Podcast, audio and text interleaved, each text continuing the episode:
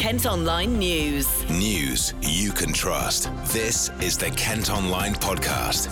Lucy Hickmott. It's Wednesday the 12th of June. Coming up, company creates sweets containing CBD for children. The CBD is separate to THC, which is a psychoactive ingredient, because a lot of people go, oh, you're selling marijuana. And it's like, no, it's not marijuana. But drugs policy expert has concerns. We don't yet know what the harms or benefits of CBD might be, especially to children. So I think it's irresponsible to make claims that it has medical benefits for anyone. And MP welcomes huge investment in shopping centre. £11 million is a lot of money, and I think everyone in Tunbridge Wells will look forward to this refresh. Kent Online News. First today, two Kent teenagers have died in a car crash in Bolivia. Ishmael has the details. 19-year-old Freddie MacLennan and George Atkins, both from Cranbrook, died along with the driver in the south of the country on Sunday. Another young man, who's also from the town, was injured in the crash and remains in hospital. Police say their vehicle was speeding when it flipped over on the world's largest salt flat, which is a popular tourist attraction. One of the teenagers' parents has paid tribute, describing their son as an exceptional young man who brought them joy and love. The Foreign Office say they're supporting the families and are in close contact with the Bolivian authorities. A Sittingbourne man's been found guilty of attempted murder after stabbing his friend 26 times. John Brazil attacks the victim after a night out on Remembrance Day last November. The 22-year-old from Barrow Grove is due to be sentenced in August. It's a topic that's been dividing opinion since it started to make headlines in recent years. Now, a Kent company is going to start selling sweets containing a substance extracted from cannabis plants. You've probably heard of CBD because it's what some parents of children with severe epilepsy have been campaigning for to reduce their seizures. Now, the two men who own and run the shop Sweet Soul in Herne Bay say they're planning to move to Whitstable next year and supply their products containing the substance to other shops in the county. One of them, Chris Searle, told us what inspired them to do it. A lot of customers were coming in asking for vegan sweets, plant-based sweets, sweets that calmed them down. It was just took on a completely different projection. So now we've started up a company called CBD Doctor Club. The next part of the year, we're going to be promoting the product to areas of Kent especially. And then next year, about around March or April, we are going to open something called the Sweet Centre, which will have the Sweet Soul inside, a cafe, and a second floor for parties in kind of like a play zone approach. And we will have the CBD sweets available in the centre as well. We've been researching it for 3 or 4 months now with a wholesaler we found who we absolutely love, and we've been testing them, we've been researching a lot, we've been talking to parents with autistic children, children suffering with ADD, looking at all the research, getting the right licenses, and we've got our first few products, including strawberry gummies for kids, and a big part of it is making sure that we've got all the right legalities and the right factual stuff. So we're going to be having inside the Sweet Centre, we're also going to have a little place where people can learn about CBD, and it's not the psychoactive element. You know, there's a few different elements in marijuana, and there's THC and CBD, and the CBD helps you with psoriasis, actually clears up psoriasis, fights cancer cells, cures insomnia.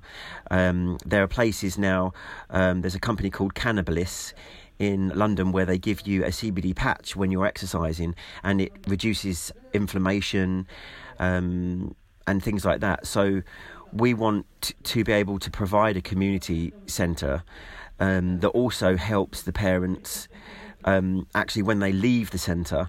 It helps them deal with things like that, and also dementia and things like that. It is good to have CBD with THC in it, because a lot of the times, say for instance, if someone is suffering with PTSD, CBD is great for healing and great for calming anxiety down, but THC is also very good for improving depression and making someone maybe want to eat again if they have anorexia.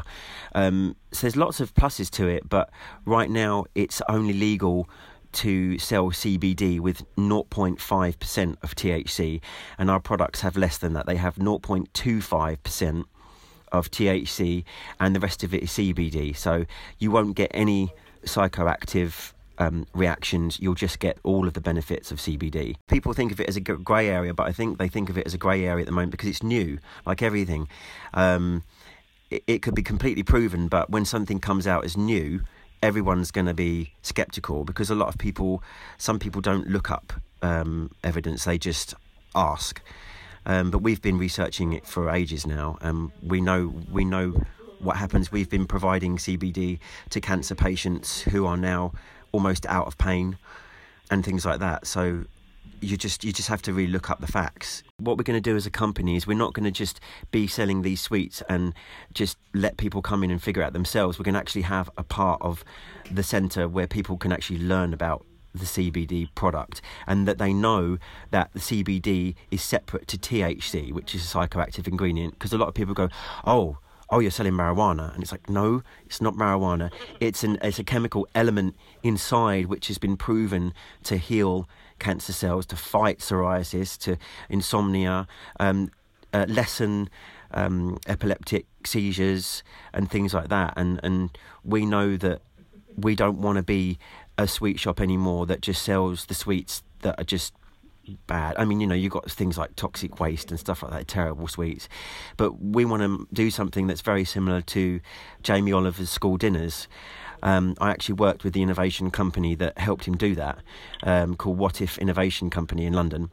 And we want to do a similar thing. Like, we want to get in touch with either James Martin or Heston Blumenthal and say, look, we want to create all these sweets that people love, but we want them completely plant-based. We want them vegan. We want certain ones with CBD, so people know that when they take their kids to this centre, it's not going to make them go crazy. And if they're dealing with certain things like ADD or trauma, then we can actually help calm them down and just help support the community. So everywhere that we move a Sweet Centre into, we will be at the benefit of the community. But some are concerned about the idea, including Professor Alex Stevens, who's a drugs policy expert at the Uni of Kent. We don't yet know what the harms or benefits of CBD might be, especially to children.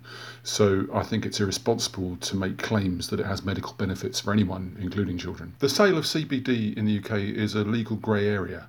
It's not banned under the Misuse of Drugs Act, but it might be banned under the Psychoactive Substances Act. The Psychoactive Substances Act bans the sale of psychoactive substances defined as anything that has an effect on altering mood or brain function.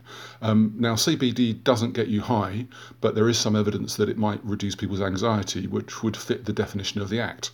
Now, the Act only applies to products that aren't exempted, like alcohol, caffeine, tobacco and food, and the grey area arises because it's not certain under law whether CBD counts as a food or not. Children in general are more vulnerable to the effects of any drug and any psychoactive substance. There needs to be a lot more investment in the research to prove these effects before we start making claims of medical benefit from CBD products. I wouldn't think this is the right way to go around getting CBD. CBD is available from health food shops. You don't have to get it in sweets.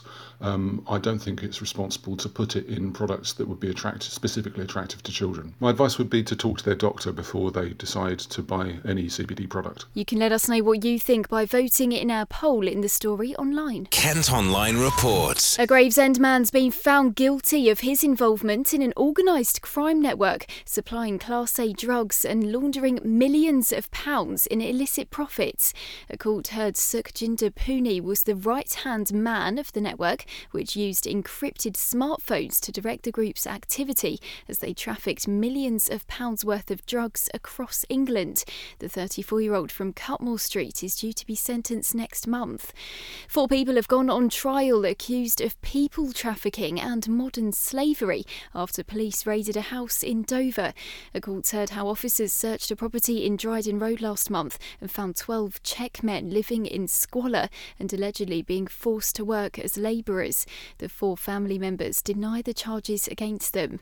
An online fundraising page set up after an exchange student was attacked in Canterbury has raised well over the £5,000 target. The 17-year-old victim, who's from Germany, is in a critical condition in hospital after it happened in Whitefriars Street last Thursday night.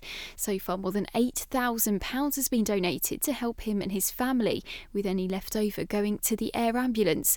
A march is taking place through the city this evening to show support for the victim. Kent Online News. The business secretary has welcomed a multi-million-pound investment into one of Kent's busiest shopping centres. Renovation work at Royal Victoria Place in Tunbridge Wells will get underway in the autumn and will include upgrading the flooring, fitting new seating and pieces of art. It should be finished by next summer. Harry's been chatting to Greg Clark, who's also the town's MP. I think it's good news. The Royal Victoria Place is at the centre of the top of the town of Tunbridge Wells. A lot of people use it for shopping and eating and relaxing. It's been showing its age. It was state-of-the-art in its time when it was opened by Princess Diana, but it needs investment, and so £11 million is a lot of money, and I think everyone in Tunbridge Wells will look forward to this refresh. It's a lot of money. It's a real show of faith as well in a time that's difficult for the retail sector at the moment. How do you think this will help and potentially have a knock-on effect in helping improve things in the town centre in general as well? Well, the Royal Victoria Place has been something that has drawn people into the town. You've got stores like Fenwick, for example, and you've got places to have coffee and smaller shops as well. And so it's something that makes it more attractive, something that causes people to come in. I hope they'll go on and explore some of the other delights of the town. One of the interesting developments is that there's going to be a food market that is going to be part of the attraction. People can eat freshly prepared food in an informal style. That might get people to come into the town centre and spend a bit longer, which is great. And of course, I guess that's one of the key things that retailers have to do at the moment, is kind of diversify to deal with the issues in the sector at the moment. Well, that's exactly right. So obviously, as more people buy goods online, and most of us do that, then the town centres and high streets need to reinvent themselves, and they're becoming places where people come not just to go into a store, pick up some boxes and take them out again. The places that people want to come and linger. They might want to browse. They might want to have a cup of coffee. They might want to have something to eat. And that is the direction that successful town centres are going, and it's great that is being done here in Tunbridge Wells. And in the context of Tunbridge Wells as a whole, we're seeing plenty of development either being planned or currently underway. You think of the Calvary Square, and also this new proposal that we're hearing for that Henley with the 7 car dealerships out in Pembury. Plenty of job opportunities, but also need to get that balance right with dealing with residents who are particularly opposed to the Calvary Square one, but also the one in Pembury too. Well, that's right. So obviously any planning application, any development needs to be done sensitively, and it needs to engage the local community. It's a positive thing that there is so much interest in investing in Tunbridge Wells, and you see right across the town centre and beyond a lot of good proposals being made. But one of the difficult jobs that the council has to do is to weigh in the balance, the effect on traffic, for example, the effect on the environment, as well as the look and feel of buildings. That's not an easy job. I speak as someone that's in government, was the planning minister, and had to make some national determinations. But I think it helps that it will be scrutinised. All these proposals are scrutinised by local elected representatives, but one way or another we know that people are investing in Tunbridge Wells. And finally today, former Kent MP Anne Widdecombe's going to take on the Crystal Maze for charity. The politician, who used to represent Maidstone and The Weald and is now an MEP for the Brexit party, will take part in the Stand Up to Cancer version of the show on Channel 4 next Friday. She'll be joined by TOWIE couple Gemma Collins and James Argent, comedian Vic Reeves, who also lives in Kent, and Strictly's AJ Pritchard. That's it for now, but for more news throughout the day, you can head to kentonline.co.uk. News you can trust. This is the Kent Online Podcast.